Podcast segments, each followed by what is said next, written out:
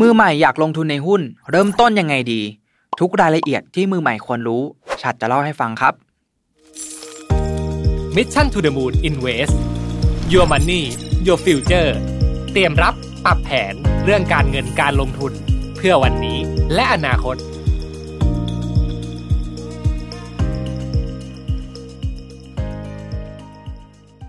สวัสดีครับ ยินดีต้อนรับเข้าสู่รายการ Mission to the Moon Invest นะครับอยู่กับผมชัดภูริวัตรครับ เป็นกันไหมครับ หลายๆ คนเนี่ยพอเริ่มทำงานแล้วเนี่ยเริ่มมีเงินเก็บแล้ว แต่ว่าไม่อยากเก็บเงินไว้เฉยๆ อยากเอาเงินเนี่ยไปเริ่มต้นลงทุนนะครับ แต่ไม่รู้ว่าจะเริ่มต้นยังไงดี วันนี้เนี่ยชัดก็จะมาแชร์ในมุมมองของมือใหม่นะครับที่เพิ่งเริ่มลงทุนให้เพื่อนๆเนี่ยได้เข้าใจไปพร้อมๆ กันเลยนะครับ ว่าควรรู้อะไรบ้างนะครับ จะได้กำไรยังไง เปิดพอร์ตหุ้นยังไงนะครับ เดี๋ยวไปฟังกันเลยครับ ก่อนอื่นเลยเนี่ยเดี๋ยวเรามารู้จักกับคำว่าหุ้นกันก่อนเลยนะครับว่าหุ้นเนี่ยมันคืออะไรนะครับ ทุกคนเคยหุ้นเงินซื้อของกับเพื่อนบ้างไหมครับ หรือว่าเคยได้ยินการหุ้นการเปิดบริษัทกันบ้างไหมครับ น่าจะเคยกันใช่ไหมครับ นี่ก็คือการลงทุนร่วมกันนะครับ เพื่อซื้อของบางอย่างหรือว่าทำอะไรบางอย่างนะครับ ซึ่งเราก็ถือว่าตัวเราเองเนี่ยเป็นเจ้าของสิ่งของนั้นๆด้วยนะครับ หรือถ้าหากของชิ้นนั้น หรือบริษัทชิ้นนั้นเนี่ยที่เราร่วมหุ้นอยู่เนี่ยมันเกิดกำไรขึ้นมาเนี่ยเราก็จะมีส่วนแบ่ง ตรงนั้นด้วยนะครับ เพราะว่าเราเนี่ยก็เป็นผู้ร่วมลงทุนนั่นเองครับ ซึ่งการซื้อหุ้นหรือว่าการลงทุนในหุ้นเนี่ยมันก็เป็นคอนเซปต์เดียวกันนะครับ ทีนี้เนี่ยเดี๋ยวจะยกตัวอย่างให้เห็นภาพง่าย ๆ อย่างนี้นะครับ สมมุติว่าเราเนี่ยอยากเปิดบริษัทกับเพื่อนนะครับ เราลงทุนด้วยเงินเนี่ยเท่า ๆกันกับเพื่อนเลย เราก็จะได้เปอร์เซ็นต์หุ้นเนี่ยอยู่ที่คนละ 50%เท่ากันนะครับ ในตลาดหุ้นเนี่ยก็เป็นเช่นนั้นเลยนะครับ บริษัทต่างๆเนี่ยที่เสนอขายหุ้นให้กับประชาชนทั่วไปนะครับ ได้เข้ามาซื้อหุ้นเนี่ยก็จะมีการแบ่งเปอร์เซ็นต์อยู่ในนั้นด้วยนะครับ ซึ่งเปอร์เซ็นต์ที่ประชาชนทั่วไปเนี่ยจะได้นะครับ ก็ขึ้นอยู่กับว่าคนคนนั้นเนี่ยเข้ามาซื้อหุ้นมาถือหุ้นจำนวนหุ้นเนี่ยเป็นปริมาณเท่าไหร่นะครับ แล้วก็จะแบ่งอัตราสัดส่วนเปอร์เซ็นต์หุ้นเนี่ยตามจำนวนหุ้นที่ถืออยู่นั่นเองนะครับ แล้วทีนี้เนี่ยมันจะได้เงินจาก ตรงไหนบ้างนะครับ จะได้กำไรจากตรงไหนบ้าง ก็ให้เข้าใจเป็น 2 ข้อดังนี้นะครับ เมื่อบริษัทมีกำไรเนี่ยก็จะแบ่งจ่ายเงินนั้นให้กับผู้ถือหุ้นนั่นเอง ก็จะเรียกว่าเงินปันผลนะครับหรือว่าดีเวเดนในส่วนที่2นะครับก็คือส่วนต่างของราคาครับหรือว่าแคปิตอลเกนนั่นเอง แล้วทีนี้ล่ะ ถ้าบริษัทขาดทุนจะเกิดอะไรขึ้นนะครับ เงินปันผลที่เราอาจจะได้รับเนี่ย มันก็อาจจะไม่ได้รับนะครับ แล้วถ้านักลงทุนมองว่าบริษัทขาดทุนต่อเนื่องกันติดต่อกันหลายปีเนี่ยก็อาจจะเกิดการแพนิคเซลขายหุ้นตัวนั้นทิ้งนะครับ เมื่อมีการขายหุ้นทิ้งในจำนวนที่เป็นปริมาณเยอะมากๆนะครับก็อาจจะทำให้ราคาหุ้นเนี่ยดิ่งลงนะครับและเราก็อาจจะขาดทุนก็ได้นะครับ ต้นทุนที่เราซื้อหุ้นนี้มาเนี่ยมันอาจจะอยู่สูงกว่าราคาณปัจจุบัน แต่ถ้าเราไม่ขายและบริษัทนี้มันยังดีอยู่เนี่ยเราถือไปเรื่อยๆเนี่ยก็อาจจะกลับมามีกำไรได้เช่นกันนะครับ ข้อที่ 2 ครับทำไมเราต้องลงทุนในหุ้น ฟังคอนเซปต์ของการลงทุนหุ้นกันมาแล้วใช่ไหมครับ ก็จะเห็นว่าเราเนี่ยมีความเสี่ยงทั้งกำไรและก็ขาดทุนนะครับ แต่ทำไมหลายๆคนเนี่ยถึงนิยมลงทุนในหุ้นกันอยู่นะครับ ตั้งแต่นักศึกษาเลย คนทำงานผู้บริหารนะครับ หรือว่าไปจนถึงวัยเกษียณเลย เพราะว่าในปัจจุบันนะครับ การเข้าถึงการลงทุนในหุ้นเนี่ยมันก็ทำได้ง่ายมากขึ้นแล้วนะครับ มีโทรศัพท์เครื่องเดียวเนี่ยก็สามารถลงทุนในหุ้นได้แล้วนะครับ และหุ้นเนี่ยมันคือการลงทุนที่ มีโอกาสทำให้เงินเนี่ยงอกเงยได้มากที่สุดนั่นเองนะครับถ้าเราศึกษาอย่างจริงจังและเข้าใจอย่างถ่องแท้แล้วเนี่ยหุ้นก็ไม่ได้ยากอย่างที่คิดเลยนะครับ และก็ให้ผลตอบแทนที่ดีเลยทีเดียวครับ และอย่างที่เรารู้กันนะครับมูลค่าของเงินเนี่ยเมื่อเวลาผ่านไปแล้วเนี่ยมันก็ไม่ได้คงตัวเท่าเดิมนะครับแต่ต้องเผชิญกับอัตราเงินเฟ้อนะครับที่ทำให้มูลค่าของเราเนี่ยมันลดลงไปเรื่อยๆด้วยนะครับสมมติว่าเมื่อสัก 5 ปีก่อนเนี่ยเราซื้อข้าวผัดในราคาที่ประมาณ 35 บาท 40 บาทนะครับแต่ตอนนี้ครับเราจะซื้อข้าวผัดเนี่ยปริมาณได้เท่าเดิมนะครับหรือบางที่เนี่ยอาจจะลดลงด้วยซ้ำนะครับเราต้อง จ่ายด้วยราคาที่ประมาณ 55 บาท 60 บาทแล้วนะครับ ดังนั้นเนี่ยถ้าเราเก็บเงินไว้เฉยๆเนี่ยเงินของเราเนี่ยไม่ได้เพิ่มขึ้นนะครับแต่เงินของเราเนี่ยมันจะลดลงไปเรื่อยๆด้วยอัตราเงินเฟ้อนั่นเองครับอย่างเดือนมิถุนายนที่ผ่านมาเนี่ยประเทศไทยเราเนี่ยมีอัตราเงินเฟ้ออยู่ที่ 7.66%แล้วนะครับถ้าเรามีเงิน 100 บาทเนี่ยในปีนี้เนี่ยเงินของเราเนี่ยก็จะเหลืออยู่ที่ประมาณ 92.3 บาทแล้วนะครับก็จะเห็นได้ชัดเจนเลยว่ามูลค่าเงินของเราเนี่ยมันลดลงเรื่อยๆนะครับ เพราะฉะนั้นเนี่ยการเก็บเงินไว้เฉยๆก็อาจจะไม่ใช่คำตอบนะครับ ถ้าเพื่อนๆไม่อยากให้เงินมันลดลงเนี่ยก็ต้องนำเงินไปลงทุนนั่นเองครับ ซึ่งหุ้นเนี่ยก็จะเป็นการลงทุนที่ให้ผลตอบแทนที่ดีมากนะครับ ที่สามารถสู้กับเงินเฟ้อเอาชนะเงินเฟ้อได้นั่นเองครับ และนักลงทุนที่มีประสบการณ์นะครับ อยู่ในตลาดหุ้นมานาน มีความรู้ความ เข้าใจนะครับมีความเชี่ยวชาญความชำนาญเนี่ยก็สามารถเลือกหุ้นที่ให้ผลตอบแทนชนะเงินเฟ้อได้นะครับแต่สำหรับมือใหม่ทุกคนเนี่ยก็อาจจะยังเลือกหุ้นที่ยังให้ผลตอบแทนมากกว่า 7%ไม่ได้นะครับแต่ก็ไม่เป็นไรครับอย่างน้อยเนี่ยเราก็ทำให้ เงินของเราเนี่ยมันเสื่อมค่าลงได้น้อยที่สุดนั่นเองครับ และอย่างในตารางนี้นะครับ ถ้าเราย้อนกลับไปดูผลตอบแทนของตลาดหุ้นไทยเนี่ย ตั้งแต่ปี 2518 จนถึง 2560 เนี่ย จะเห็นว่าหุ้นเนี่ยมีผลตอบแทนในระยะยาวที่ดีมากกว่าขาดทุนนะครับ และเมื่อเฉลี่ยกันแล้วเนี่ยทำให้เราเนี่ยมีกำไรนั่นเองครับ ซึ่งโดยทั่วไปเนี่ยกำไรเฉลี่ยของการลงทุนในหุ้นนะครับจะอยู่ที่8ถึง12 เลยนะครับเพื่อนๆหลายคนที่เป็นมือใหม่เนี่ยก็จะเห็นว่าหุ้นเนี่ยมันก็มีขึ้นมีลงนะครับทำให้หลายๆคนเนี่ยก็กลัวแล้วก็ไม่เข้ามาในตลาดนะครับความเป็นจริงแล้วมันก็ถูกต้องตามนั้นนะครับมันมีขึ้นมีลงเป็นปกตินะครับแต่ในระยะสั้นเนี่ยโอกาสขาดทุนเนี่ยมันก็เกิดขึ้นได้เสมอนะครับถ้าเราไม่มีเป้าหมายที่ชัดเจน เราลงทุนไปแล้ว แล้วเราไม่รู้ว่าจะลงทุนไปเพื่ออะไรนะครับทำให้เวลาที่ หุ้นมันลงเนี่ยเราก็เกิดการแพนิคเซลนะครับก็คือขายทิ้งไปทำให้เราเนี่ยขาดทุนทันทีนะครับเมื่อเกิดการขาดทุนทันทีเนี่ยก็อาจจะเกิดความรู้สึกที่ไม่ดีต่อตลาดหุ้นไปเลยก็ได้นะครับ เพราะฉะนั้นเนี่ยเราก็ต้องมีเป้าหมายในการลงทุนก่อนนะครับ ทีนี้เนี่ยเรามาดูนักลงทุนในตลาดหุ้นกันครับนักลงทุนในตลาดหุ้นเนี่ยก็จะแบ่งเป็น 2 ประเภทง่ายๆแบบนี้นะครับหนึ่งครับคือเทรดเดอร์เทรดเดอร์เนี่ยคือนักเก็งกำไรระยะสั้นนะครับคือเข้ามาซื้อในจังหวะที่ถูกนะครับแล้วก็ ขายจังหวะที่ราคามันแพงขึ้นนะครับ ไม่ได้ถือหุ้นไว้นานนะครับ ประเภทนี้เนี่ยต้องอาศัยความชำนาญมีประสบการณ์มากแล้วนะครับ ก็ไม่เหมาะกับมือใหม่นะครับ เพราะว่ามือใหม่เนี่ยก็อาจจะทำให้ขาดทุนได้นะครับ2ครับ VI ครับหรือว่า value investor นั่นเองนะครับ นักลงทุนสายปัจจัยพื้นฐานนะครับ มักจะเป็นคนที่มองภาพระยะกลางถึงระยะยาวนะครับ ก็จะมีการวิเคราะห์การเติบโตของบริษัทที่จะเข้าไปลงทุนนะครับ ดูปัจจัยพื้นฐานต่างๆนะครับว่า บริษัทนี้เนี่ยจะอยู่ได้อีกนานไหมนะครับในอนาคตเนี่ยคนจะยังใช้ผลิตภัณฑ์จากบริษัทนี้อยู่ไหมยังใช้บริการจากบริษัทนี้อยู่ไหมนะครับแล้วก็จะมีความอดทนต่อการเปลี่ยนแปลงของราคาหุ้นในระยะสั้นด้วยนะครับ ยิ่งเราอยู่ในตลาดหุ้นได้นานเท่าไหร่เนี่ยโอกาสขาดทุนเนี่ยมันก็จะแทบจะไม่มีเลยนะครับ ถ้าเรา ลงทุนระยะยาว 10 ปี หรือว่า 20 ปีขึ้นไปเนี่ย อันนี้ยกตัวอย่างที่ 20 ปีนะครับ โอกาสขาดทุนเนี่ยก็จะไม่มีเลยนะครับ เพราะฉะนั้นแล้วเนี่ยลงทุนยังไงไม่ให้ขาดทุนนะครับ ก็คือลงทุนระยะยาวนั่นเองครับ ในกราฟนี้เนี่ยก็สาจะให้ดูตรงที่การลงทุนใน 20 ปีนะครับ จะสังเกตตรงที่คำว่ากำไรนะครับ ถ้าเราดูตรง 20 ปีเนี่ยกำไรเนี่ยโอกาสคือ 100%เลยนะครับ ส่วนขาดทุนเนี่ยคือ 0%เลยนะครับ ลองมาเนี่ย ลงทุนในระยะเวลา 10 ปีนะครับ โอกาสกำไรเนี่ยคือ 79%นะครับ โอกาสขาดทุนคือ 20%ก็ยังมีโอกาสขาดทุนอยู่ แต่สังเกตว่า 20 ปีเนี่ยโอกาสขาดทุนเนี่ย0%เลยนะครับ เพราะว่ากำไรในระยะเวลา 20 ปีเนี่ยลองเอาไปเฉลี่ยกับการขาดทุนเนี่ยมันก็เกิดกำไรนะครับ มันไม่ขาดทุนอย่างแน่นอนนะครับ แต่ทีนี้เราลองมาดูระยะเวลา 1 ปีกันบ้างครับ โอกาสขาดทุนเนี่ยสูงถึง 37%เลยนะครับ โอกาสกำไรเนี่ยก็ มี 62%ครับ แต่มันก็มีการผันผวนอยู่ได้เรื่อยๆ นั่นเองครับ ข้อ 3 ครับ ความเสี่ยงในการลงทุนครับ แน่นอนว่าความเสี่ยงมีแน่นอนนะครับ เพราะว่า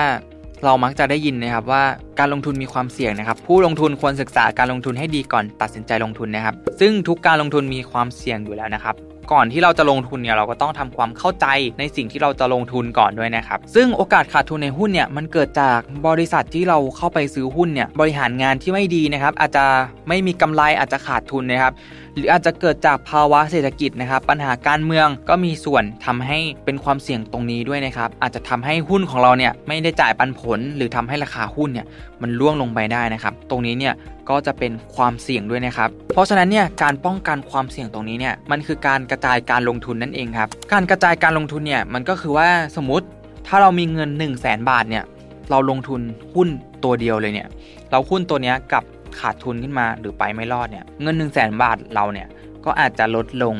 หรือถ้าบริษัทนั้นล้มละลาย ปิดตัวลงเงิน 1 0 0 0 0แบาทของเราอาจจะหายไปเลยก็ได้นะครับ ทีนี้ครับสมมุติว่า เรากระจายความเสี่ยงนะครับ เรามีเงินทุนเนี่ยหนึ่งแสนบาท เรากระจายการลงทุนสัก 5 ตัวนะครับเราก็แบ่งไปเลยว่าตัวละ 20,000 บาท ทีนี้เนี่ยถ้าตัวหนึ่งเนี่ยขาดทุนใช่ไหมครับ แต่ว่าตัวอื่นเนี่ยอาจจะได้กำไร มันก็จะมาถัวเฉลี่ยกัน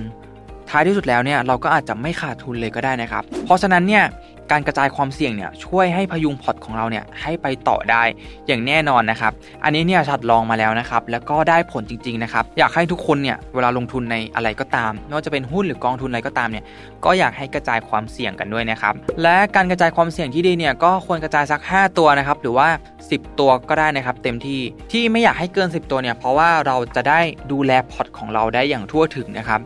เวลาที่เราเช็คข้อมูลว่าบริษัทนี้ยังโอเคอยู่ เราจะได้เช็คได้อย่างทันท่วงทีนะครับ เพราะว่าถ้าเยอะเกินไปเนี่ยเราอาจจะไม่มีเวลามาตรวจสอบหุ้นทั้งหมดก็ได้นะครับ หัวข้อที่ 4 ครับ เปิดพอร์ตหุ้นยังไงอ่า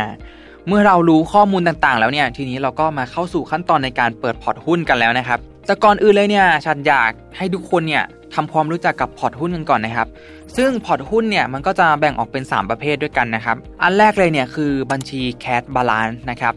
คือเราใส่เงินไปเท่าไหร่เนี่ยเราก็จะซื้อขายได้ตามจำนวนเงินเท่านั้นเลยนะครับ อันนี้ก็คือเหมาะสำหรับมือใหม่มากๆเลยนะครับ อันที่2เนี่ยคือ cash account นะครับหรือว่าบัญชีเงินสดนะครับ ก็คือว่าโบรกเกอร์เนี่ยจะ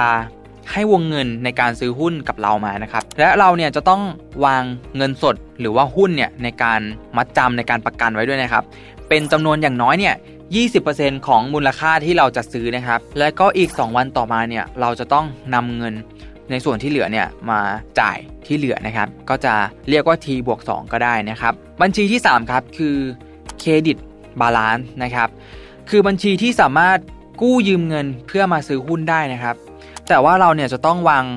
หลักประกันไว้ด้วยนะครับ ยกตัวอย่างเช่น เรามีเงินอยู่ 50,000 บาท เรากู้ยืมเงินโบรกเกอร์มาอีก 50,000 บาทนะครับ ก็กลายเป็นว่าเราจะซื้อหุ้นเนี้ยในราคา 100,000 บาทได้ โดยที่เป็นเงินเรา 50,000 และเป็นเงิน โบรกเกอร์ห้าหมื่นนะครับแต่ในส่วนที่เรายืมมาเนี่ยเราก็จะต้องเสียดอกเบี้ยด้วยนะครับบัญชีแบบนี้นะครับหลายๆ คนก็อาจจะเรียกว่าบัญชี margin นะครับหรือว่า Margin Account นั่นเองนะครับซึ่งอันนี้เนี่ยก็ไม่แนะนำสำหรับมือใหม่นะครับเพราะว่ามันเป็นการยืมเงินโบรกเกอร์มาลงทุนนะครับซึ่งถ้าเกิดเราขาดทุนขึ้นมาเนี่ย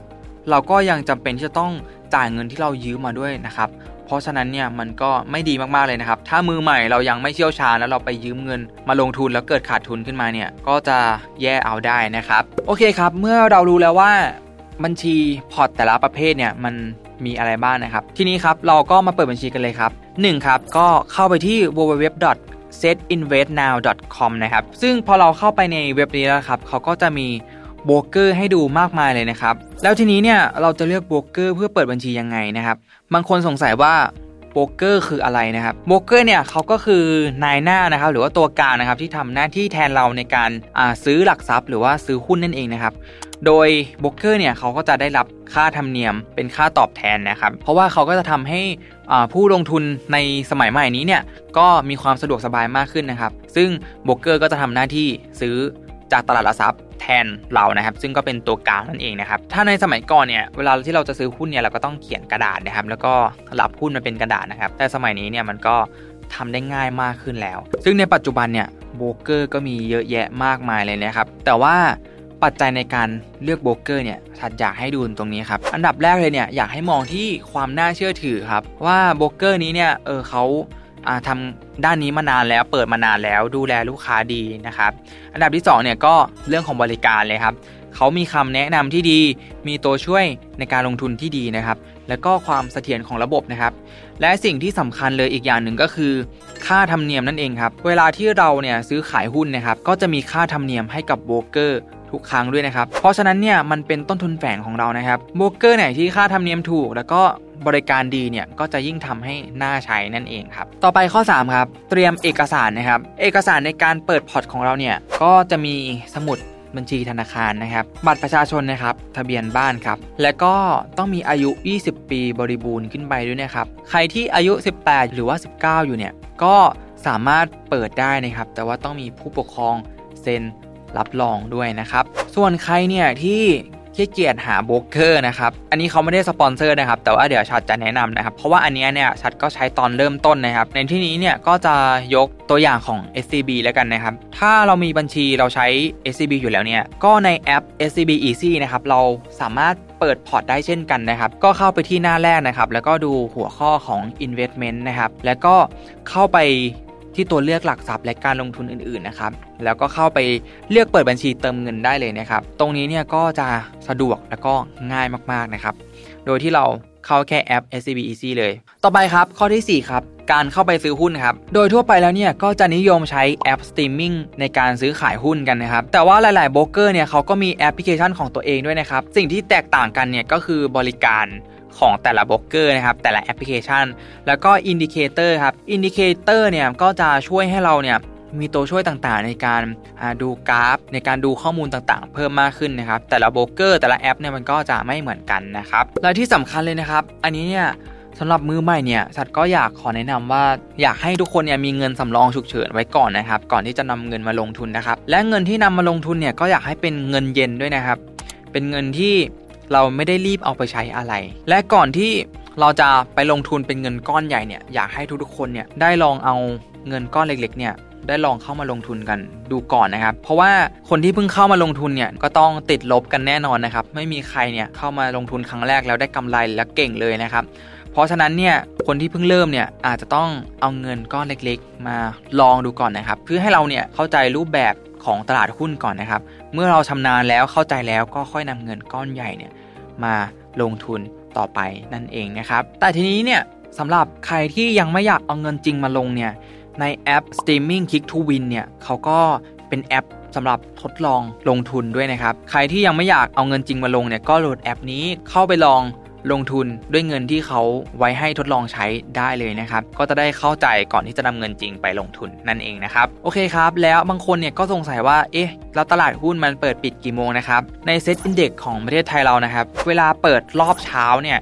ก็จะคือ 10 โมงจนถึงเที่ยงครึ่งนะครับ รอบบ่ายเนี่ยก็คือบ่ายสองครึ่งจนถึง4ี่โมงครึ่งนะครับ แต่ว่าบางทีเนี่ยเขาก็จะเปิดก่อน 5 นาทีนะครับ หรือว่าบางทีเนี่ยก็จะ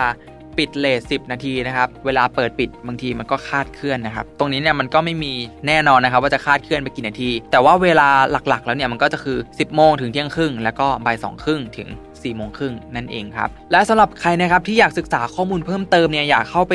ดูว่าบริษัทที่เราชื่นชอบบริษัทนั้นๆเนี่ยชื่อหุ้นว่าอะไรนะครับ ก็สามารถเข้าไปที่ www.set.or.th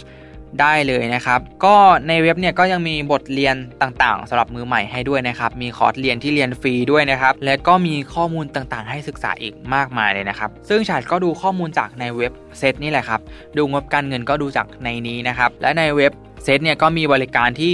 ครบครันมากๆเลยนะครับสำหรับมือใหม่เนี่ยก็อยากให้ ลองเข้าไปเล่นในเว็บไซต์นี้กัน เป็นยังไงกันบ้างครับ กับเนื้อหาในวันนี้นะครับ ก็หวังว่าจะเป็นประโยชน์กับมือใหม่ทุกคนที่หัดลงทุนอย่างมากเลยนะครับ และใครมีคำถามสงสัยตรงไหนเนี่ยสามารถคอมเมนต์บอกไว้ได้เลยนะครับฉัดก็ตั้งใจเตรียมเนื้อหามาให้มือใหม่ทุกๆคนเนี่ยได้เข้าใจกันอย่างเต็มที่เลยนะครับ ถ้าสงสัยก็ถามกันได้นะครับ และถ้าคลิปนี้มีประโยชน์เนี่ยก็ฝากกดไลค์คลิปนี้นะครับ กดแชร์นะครับ แล้วก็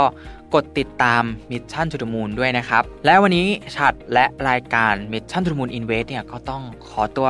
ลาไปก่อนนะครับ แล้วพบกันใหม่ใน EP หน้านะครับสำหรับวันนี้ สวัสดีครับ Mission to the Moon Invest Your Money Your Future เตรียมรับปรับแผนเรื่องการเงินการลงทุน เพื่อวันนี้และอนาคต